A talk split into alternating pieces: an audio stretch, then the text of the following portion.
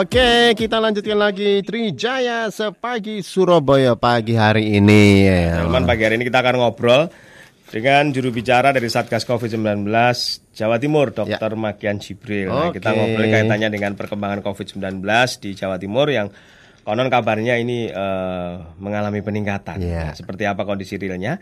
Kita ketahui nanti dari ya. ngobrol dengan Dr. Jibril. Kita sama yes. beliau dari mana? Assalamualaikum, ya. Assalamualaikum Dr. Jibril. Halo, Waalaikumsalam. Selamat pagi. Selamat pagi, Dok. Alhamdulillah bisa nyambung dengan panjenengan. Kita pengen ngobrol dengan panjenengan ini, yes. Dok. Ya, ya. Ya, ya dokter ini. Wah, sehat semua. Alhamdulillah. Pengestune panjenengan, Dok. Kita uh. tetap uh, menjaga prokes secara ketat ini, Dok. okay. ya. Ya, dokter ini kalau membaca media hari ini uh, ini seperti apa?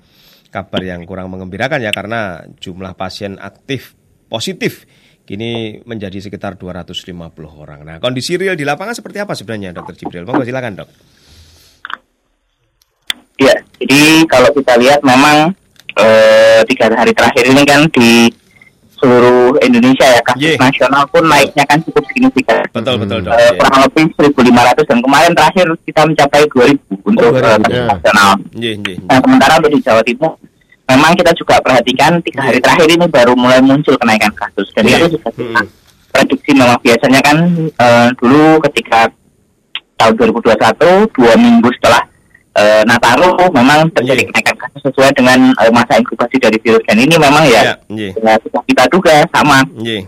Uh, dalam tiga hari terakhir ini kasusnya sudah di atas 40 terakhir kemarin bahkan yeah. sampai 80 artinya memang mm -hmm. yang ya, itu memang muncul dan yang kedua uh, kasus yang kemarin itu pun uh, ketika kasus temukan kan biasanya kan dilakukan tracing nih. Iya yeah, betul. Nah, betul. kemarin tuh tracing tracingnya juga ketemu ternyata ya ya ya memang ada yang positif gitu sehingga yeah. Iya. uh, seperti kenaikan gitu. Nah ini tentu uh, yang menjadi perhatian adalah uh, varian baru ya dok ya Omikron apalagi di Jawa Timur ada beberapa spot atau titik seperti di Malang kemudian ada di Surabaya yang juga ditemukan bahkan di Madiun kalau nggak salah ada klaster bank kalau nggak salah dok ya yang juga ya. ditemukan dalam kasus ini. Nah sejauh ini pola pengendalian seperti apa dok terhadap varian baru ini dokter Jibril? Ya, jadi memang uh, kita kan selalu ini ya, selalu apa namanya uh, mengedepankan game surveillance untuk yeah. uh, menentukan kira-kira apa yang mengakibatkan kasus ini naik tiba-tiba. Yeah, yeah. Ya. Mm -hmm. nah, memang uh, pattern yang kita dapatkan masih ada dua ya. Kemarin selain Omikron yang Delta pun juga masih kita dapat yeah. dapatkan. Yeah, yeah. Kalau kemarin Omikron yang kita ketemukan di uh, Surabaya, yeah. terus Malang, sama kabupaten yeah. sama kota. Itu yang UGS-nya keluar. Yeah, yeah. Tapi yang UGS-nya belum keluar, yang probable ya kayak Madiun kemarin itu kan yeah. kasus probable yang sudah dikonfirmasi PCR tapi belum keluar dari uh, whole genome sequencing-nya. Iya. Yeah. Yeah. Uh, uh, tapi di sisi lain kita kan uh, selama satu bulan terakhir ini kan terus me, me, ini ya mengumpulkan sampel-sampel dari berbagai macam kota yang kira-kira kasusnya itu CT value-nya kurang dari 30 terus hmm. kasusnya yang berat yeah. itu ternyata kita masih menemukan ya uh, selain Omicron varian Delta pun ternyata masih ada dan mm -hmm. biasanya memang yang uh, kasusnya itu menjadi sedang atau berat itu yang belum divaksin ternyata. Hmm, oh, gitu ya, Kalau kemarin iya, kebetulan banyaknya kemarin sudah divaksin juga yang yeah. Omicron itu sehingga yeah. kata-kata gejalanya ya cuma ringan yeah. atau tanpa gejala itu kemarin. Hmm, hmm, hmm. Jadi yeah. memang efektif ya dok vaksin ini ya dok ya untuk mencegah ini ya dok ya? Hmm, terbukti uh, sangat efektif itu. Dan ini kan yang sudah kita kejar ya, apalagi vaksinasi untuk uh, lansia ini alhamdulillah Jawa Timur ini kemarin ya pecah telur 70,41 persen untuk hmm, lansia. Nah ini yang harapannya terus di apa ditingkatkan gitu. Yeah, di mana yeah. satu yang umum itu juga sudah 85,77 persen. Iya iya. Jadi uh, meskipun terjadi kenaikan, apakah masih bisa dikendalikan ya dok ya? Kalau melihat dari uh, rumah sakit ini kemarin kan kita juga monitor macam-macam ya ada berbagai yeah. macam indikator. Mm -hmm. Indikatornya uh, keberhasilan kontrol pandemi itu kan mulai dari keterisian rumah sakit, terus yeah. habis itu positivity rate, mm. terus habis itu dari apa namanya uh, tracing ratio. Yeah. Nah, Alhamdulillah kalau kita memang untuk testing untuk positivity rate kita masih 0,12 persen padahal standarnya WHO kan dikatakan terkendali apabila kurang dari 5 persen. Jadi mm katakan relatif terkendali dari pun ICU kita hanya terisi tiga persen, terus isolasi kita hanya terisi dua persen, rumah sakit lapangan nol persen, mm, dan setelah itu tidak tracing rasio dari satu kasus ketemu 17 kontak 17,42. Jadi ya memang eh, apa namanya ya wajar memang sih kan Mm, mm. tiap ketemu kasus nanti akan melembek ke Mm. peningkatan kasus karena memang ya dari hasil tracing itu gitu. Mm. dan memang kemarin kita juga sudah rakor dengan eh, apa Kemenkes maupun dengan apa Kemenkumarves Ya. Eh, kita memang melihat dari pattern Omikron ini di berbagai negara di dunia itu biasanya dalam dua bulan dia akan mencapai puncak terus turun. Nah, gitu makanya ya. ini juga di Hmm. juga kemarin kan juga sudah sering tuh masih diberita mungkin Omikron ini menjadi salah satu wave yang peningkatannya lumayan cepat Iya. dan mungkin puncaknya di Indonesia itu bulan Februari atau Maret, tapi penurunannya juga cepat. Oh. Dan iya, iya. ini karena mungkin beberapa faktor ya, mungkin yang pertama karena sudah banyak divaksin, jadi Ya. Mm. tidak seperti dulu yang kalau delta yang waktu dulu kan sebelum banyak yang divaksin ya sehingga yang masuk rumah sakit banyak. Kalau sekarang kita perhatikan omikron ini masih belum terlalu inilah belum terlalu banyak yang masuk rumah sakit. Nah, Gejala yang kita dapatkan pun juga rata-rata tanpa gejala atau ringan. Ya, Ada ya. dua kasus yang gejalanya sedang tapi itu di Jakarta sana seperti Ya. itu. Mm, mm, Hmm, Ya, ya. Ya dok ini kan eh, apa ya artinya bahwa Omikron ini mungkin eh, tidak seganas Delta tapi tetap harus waspada dan hati-hati. Nah diperkirakan di bulan Februari atau Maret kan puncaknya dok. Sejauh ini persiapannya seperti apa dok? Khususnya keterisian rumah sakit me- menghadapi kondisi seperti ini dok, dokter. Hmm. Jadi kita eh, mempersiapkan dari banyak ini ya dari banyak aspek ya. Iya. Mulai yang pertama kalau misalnya dari apa namanya eh, dari pintu dari pintu masuk Iya. pintu masuk dari apa luar negeri ini kan Juanda dan Jawa mulai tanggal 22 nanti akan ada kedatangan pertama PMI. Besok ya, Betul, dokter ya. Hmm. Besok 22. betul. eh, iya tanggal 22 Januari Mm, Hmm, besok ya. 2025. Jadi kita sudah menyiapkan kurang lebih ada 3077 bed yang mm, kita gunakan untuk karantina karena PSBM ini kan Mm, kalau eh, kemarin kita lihat patternnya Omikron kan banyak awal-awalnya tuh banyak yang dari eh, luar negeri. Takut dari luar negeri kan kemarin. Tapi ini eh, semakin ke sini kita lihat ternyata penularannya sudah jadi penularan lokal. Jadi ya tetap kita dari pintu masuknya kita amankan kita eh, pastikan karantina kita sediakan karantina 3077 bed ini untuk PMI Ya. yang masuk lewat eh Juanda. Mm, Terus dari segi apa namanya testing, tracing, treatment kita sudah eh, punya ini ya, sudah punya eh, kapasitas testing di Jawa Timur itu sampai 150 sampai 180 ribu per Mm. minggu. Jadi sudah empat kalinya standar WHO. Jadi saya untuk testing sudah tidak masalah lagi karena hampir semua daerah sekarang sudah bisa, hampir semua rumah sakit juga sudah bisa. Jadi Mm. kalau ada kasus deteksinya akan jauh lebih cepat dibandingkan Cepat, sebelumnya. ya, Dok. Mm. Dari rumah sakit eh, kapasitas bed kita juga eh, masih cukup banyak. Jadi karena kur kita kan hanya terisi ICU 3 persen, isolasi hanya 3 persen, rumah sakit hanya lapangan 0 persen, padahal kan kalau misalkan warningnya kan 60 persen. Jadi Ya, ini alhamdulillah eh, rumah sakit juga insya Allah tidak eh, apa namanya eh, masih sangat cukup lah. Sembari kita kan juga itu kan hilir apa hilirnya ya, tapi dari hulunya kita juga memastikan vaksinasi. Vaksinasi ini juga alhamdulillah kita eh, ya tadi sudah sampaikan ya satunya sudah Hmm. sampai 80% ke atas dan Hmm. lansianya sudah 70%. Tapi kita juga akan tetap mau, mau menyiapkan kembali untuk lansia-lansia yang belum divaksin itu juga divaksin sambil menjalankan vaksinasi anak yang ini kan sudah jalan kemarin 6 sampai 11 tahun itu. Alhamdulillah sekarang kurang lebih sudah 50 persenan yang sudah divaksin itu satu. Ya, Iya, ya. iya, iya. Ya, ini eh, ada pertanyaan yang simpel ini, Dok. Eh, ciri-cirinya seperti apa, Dok? Apakah sama dengan ciri-ciri Delta ataukah mungkin yang Omikron ini ciri-cirinya biasa. eh, Hmm. eh, biasa karena konon kabarnya kan seperti flu biasa ini, Dok. Mm. Ya, jadi kalau Omikron ini eh memang secara secara behavior kan masih diteliti ya di seluruh dunia karena varian baru itu pasti banyak informasi yang belum kita dapatkan. Tapi Iya. sejauh yang kita dapatkan memang yang pertama memang gejala atau severitasnya memang tidak seberat delta, tapi memang penularannya jauh lebih cepat. Lebih cepat. Jadi ya Mm. ketika kalau misalnya kita sampai lengah atau kita biarkan kita Ya. nggak patuh progres ya Mm-mm. nanti satu bisa satu tempat itu bisa menularnya kena semua nanti. Oh, Nah, gitu. Ya, ya, ya, kita ya. Mm. waspadai dan kayak gitu misalnya penularan cepat kalau pas apes kena orang yang belum vaksin atau punya penyakit penyakit berat khawatirnya kan juga bisa menjadi memberat gitu. Betul, betul. ya. Hmm, ya, ya. Nah, eh, terkait dengan mungkin PTM ini ya, Dok ya. eh, sejauh ini antisipasinya bagaimana ya kan eh, dari SMA N22 ini ter- eh, ada tambahan satu lagi gitu ya. ya kalau dari PTM memang kita lihat ini ya eh, dari kemarin kita juga mengambil referensi dari para epidemiolog ya waktu diskusi Iya. eh, dengan apa eh, rakor dengan Kemenkumham, Kemenkes dan sebagainya. Mm. Jadi memang untuk PTM ini eh, masih terus dievaluasi memang karena Ya. Mm. eh, kita lihat kan sekarang sudah hampir dua tahun ya eh, kalau apa uh, pendidikan tatap muka sudah tidak jalan dan ini kan kalau dihitung-hitung secara jangka panjang ini kan bisa mengakibatkan lost generation yang nggak pernah merasakan pendidikan gitu. Yeah. Mm-hmm.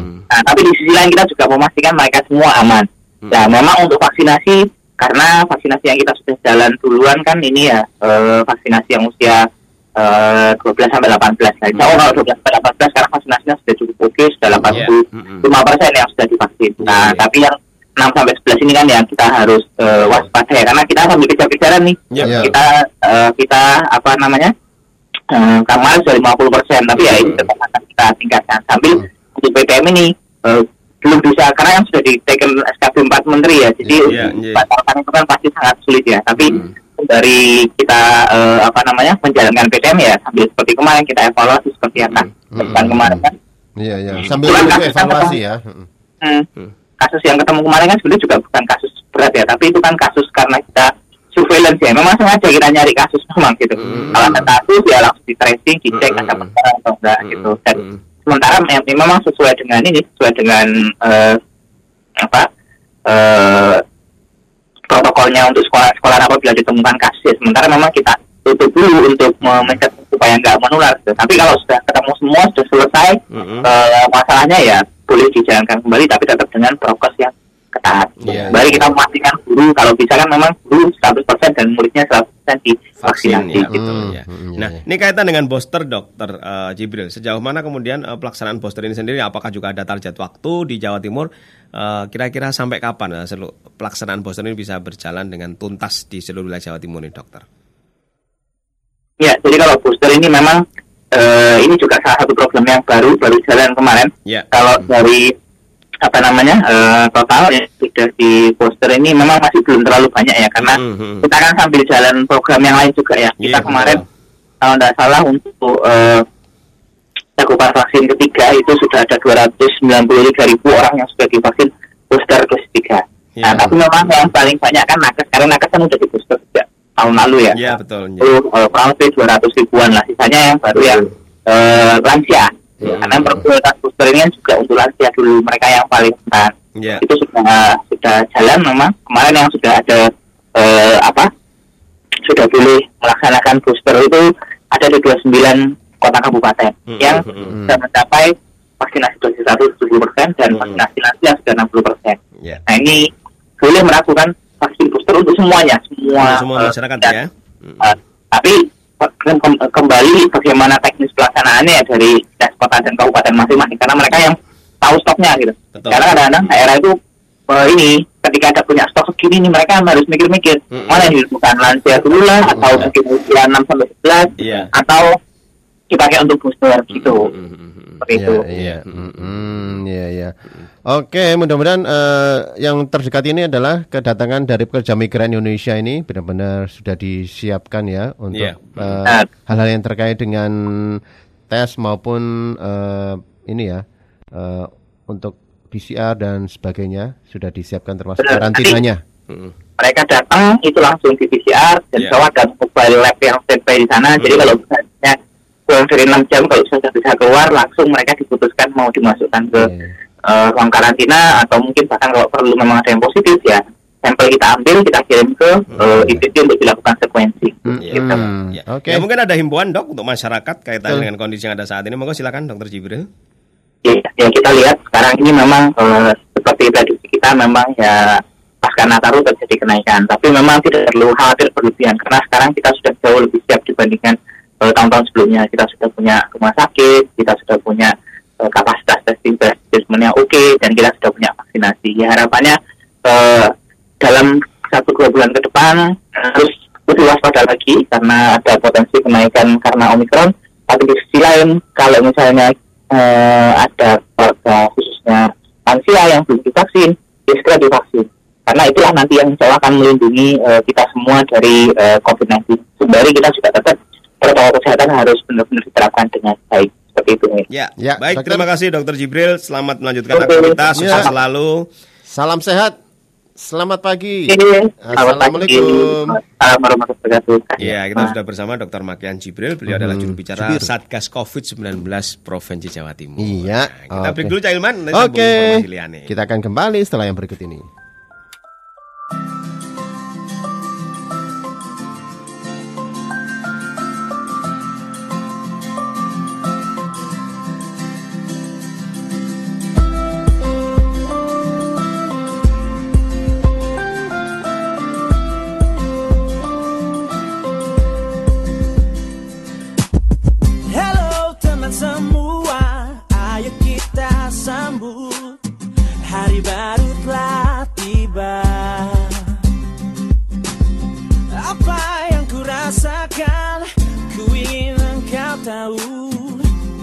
Dan berbagi bersama. Buka kita buka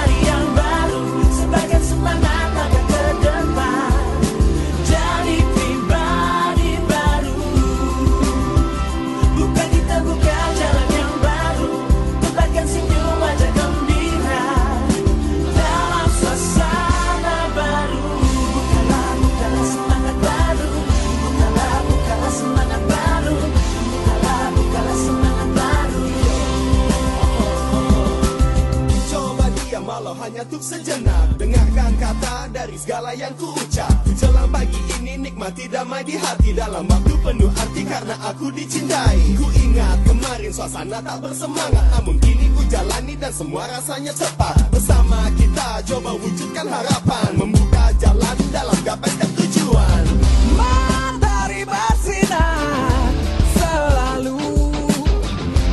Ini yang ku minta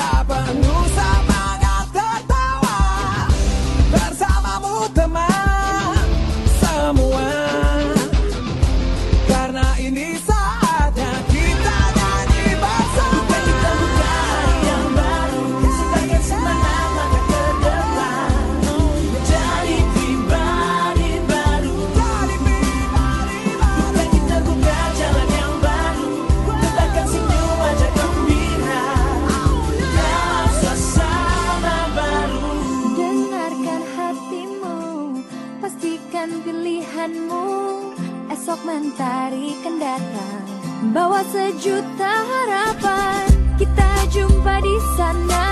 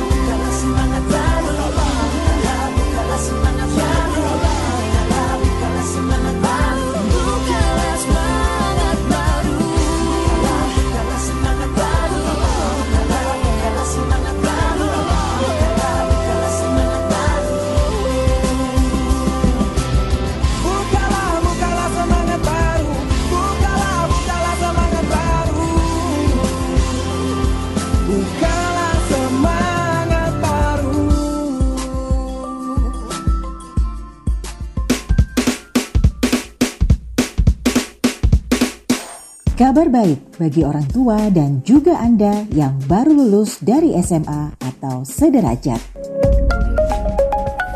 Anda tak perlu bingung ke mana harus memilih perguruan tinggi yang mempunyai kualitas unggul di bidang ekonomi. Stasia Surabaya hadir memenuhi keinginan Anda untuk mendapatkan ilmu dan kemampuan lebih dalam bidang ekonomi dengan pilihan program studi S2 Akuntansi, Prodi S1 Akuntansi, Prodi S1 Manajemen, Prodi D3 Akuntansi, dan Prodi D3 Manajemen Perpajakan yang semuanya telah terakreditasi unggul, program studi S2 Manajemen yang telah terakreditasi sangat baik, Prodi S3 Ilmu Manajemen terakreditasi B, serta PPAK yang telah terakreditasi B. Dilengkapi berbagai fasilitas penunjang seperti ruang kuliah dengan AC dan juga DLP proyektor, perpustakaan dengan internet gratis, wifi hotspot, laboratorium bea dan cukai, laboratorium perpajakan, laboratorium akuntansi, laboratorium komputer, serta galeri investasi Bursa Efek Indonesia Stasia dan masih banyak lagi. Penerimaan mahasiswa baru periode Januari, pendaftaran mulai tanggal 13 Desember 2021 sampai dengan 29 Januari 2022. Pelaksanaan ujian masuk tanggal 30 Januari 2022 dan pengumuman hasil tes 31 Januari 2022. Registrasi tanggal 2 sampai dengan 15 Februari 2022. Syarat pendaftaran dapat diunggah di pmb.stasia.ac.id.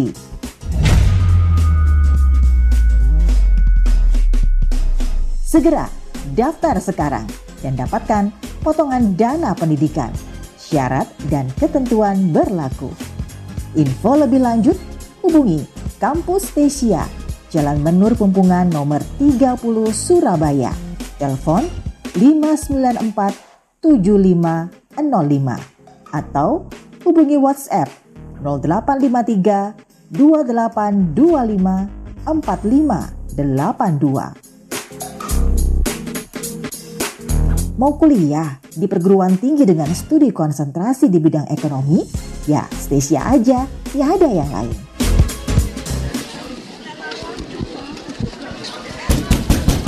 Buka pintunya Edi, keluar kamu.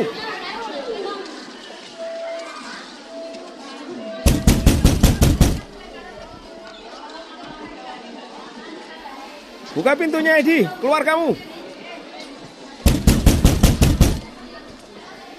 Buka pintunya Edi, keluar kamu. Ada apa pak teriak-teriak di rumah saya? Ini masih pagi pak, nggak enak didengar tetangga. Alah kamu itu, gak usah pura-pura lupa. Kamu masih ada hutang sama pinjol 10 juta. Sudah dua bulan kamu gak lunasi hutangmu, sekarang mana? Cepat bayar. Loh, kok jadi 10 juta pak? Seingat saya, hutang cuma 5 juta loh. Iya, iya hutang kamu. Akan terus berbunga jika kamu lambat melunasinya. Sekarang kan sudah lewat dua bulan. Ya jelas berbunga jadi 10 juta, Edi.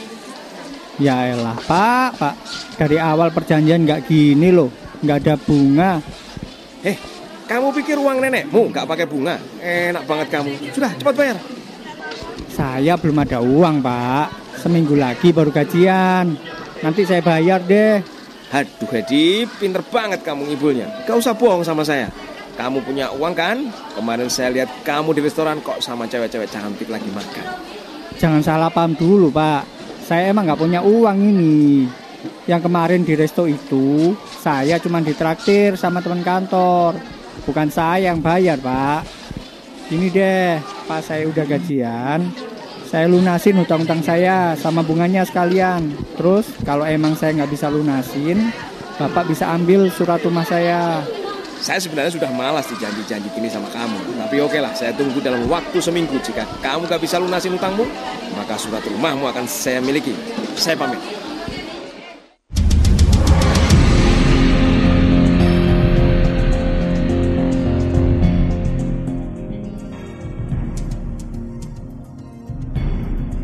Sekarang ini, perusahaan penyedia jasa pinjaman online semakin menjamur karena semakin mudahnya akses pinjaman dari si penyedia jasa ke calon peminjam. Tetapi Anda harus tetap berhati-hati jika ingin melakukan pinjaman secara online, karena saat ini banyak perusahaan penyedia jasa pinjol yang masih ilegal. Minat masyarakat yang semakin tinggi untuk melakukan pinjaman lewat aplikasi membuat banyak situs pinjol ilegal menawarkan peminjaman dana yang justru di kemudian hari akan memperburuk kondisi finansial Anda. Agar terhindar dari sasaran pinjol ilegal berbunga tinggi, tidak masuk akal, Anda bisa melakukan hal-hal berikut ini. Jika Anda membutuhkan dana yang harus segera cair, pilihlah pinjol-pinjol legal yang sudah berizin dan terdaftar di otoritas jasa keuangan. Selalu cek legalitas dan rekam jejak digital dari pinjol yang akan Anda pilih, dan hindari pinjaman dengan nominal yang besar. Kecermatan Anda dalam memilih sumber pendanaan akan membantu Anda dalam menyelesaikan masalah finansial Anda di masa depan. Pesan layanan masyarakat ini dipersembahkan 104.7 Trijaya FM Surabaya.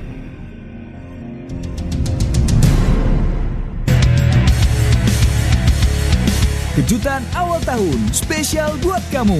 Tayangan olahraga terlengkap kini hadir di MNC Play. Nonton MotoGP, BWF, Formula E, tenis, golf, dan masih banyak lagi. Bisa kamu saksikan dengan kualitas HD di channel Sport dan Sport TV 2. Dan sebagai hadiah tahun baru, tayangan-tayangan ini gratis hingga 31 Januari. Cuma di MNC Play, kamu juga bisa nonton kapan pun di mana pun. Lewat 5 gadget sekaligus loh. Cus buruan berlangganan layanan. Informasi lebih lanjut hubungi 0899 1500 686.